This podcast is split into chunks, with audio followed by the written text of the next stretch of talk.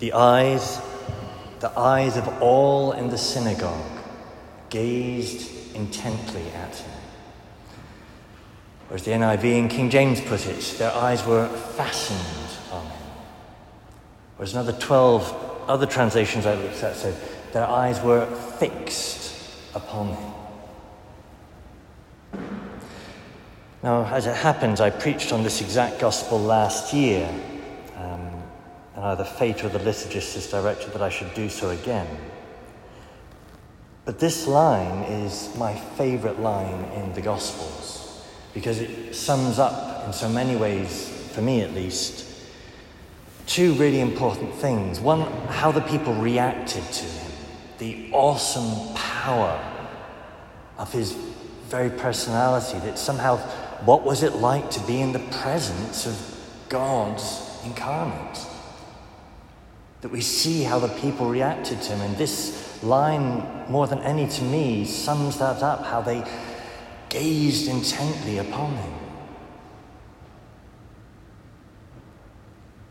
And the second, in a sense, more obvious implication of that is for me today, the awesomeness of Him still, how I need to react to Him now, how I need to be gazing intently at Him now.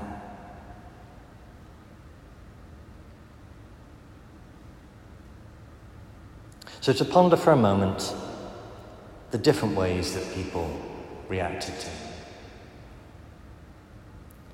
We might think of the temple guards who were sent to arrest Him and far from arresting him, came back to their superiors empty handed, simply saying, No one has ever spoken like this man. We might think about his preaching manner in general and how they said he spoke with authority and not like the scribes and the Pharisees. Of how the scra- crowds kind of summed up his behavior in saying, He has done all things well. So that no wonder we get the line in today's gospel the eyes of all in the synagogue looked intently at him.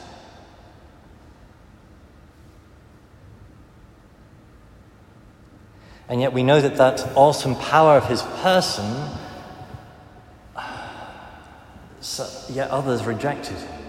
And that even in this passage, it starts with their fascination in him and ends with them wanting to throw him from the cliff. Well, what of you and me? What of our reaction to? Because there's another reaction that is possible that I fear in my own heart, namely that of indifference of preoccupation, of being so distracted by the things of this world that I just let him pass by. But I recall that there's bacon for breakfast, and my mind is sat here thinking about the bacon. And he passes me by. With what I want is to be fastened upon him in everything that in every activity through this day to be fastened upon Him, that in my heart, in my thoughts, in my intentions to be gazing intently at Him. That when I'm studying, to be studying with Him because I know He wants me to be studying. When I'm with the guys, talking with the guys, to be loving them because I know He loves them even more than I do. And when I'm eating the bacon, to be rejoicing in his presence. That bacon is one of the signs that God is good.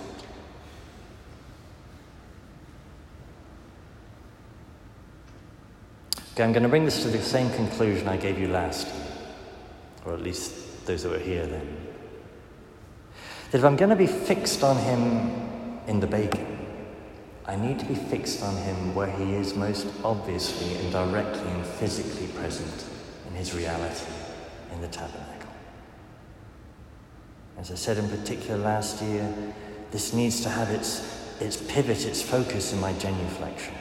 That when I genuflect, it needs to be in everything within me, a greeting of a person, a reverence of a person, a love for a person who is here before me. That a genuflection, it can be an empty ritual, a tired ritual, just a kind of thing I know I've got to do, a little meaningless bob. I want it to be an action where my, my eyes are fixed upon him, my heart is fixed upon him, my prayer that I utter as I genuflect is directed to him, that my body posture, with my, with my back straight, with my body aimed towards him, that is an act worthy of reverencing the one that once the crowds gazed stupefied upon. The eyes of all in the synagogue looked directly.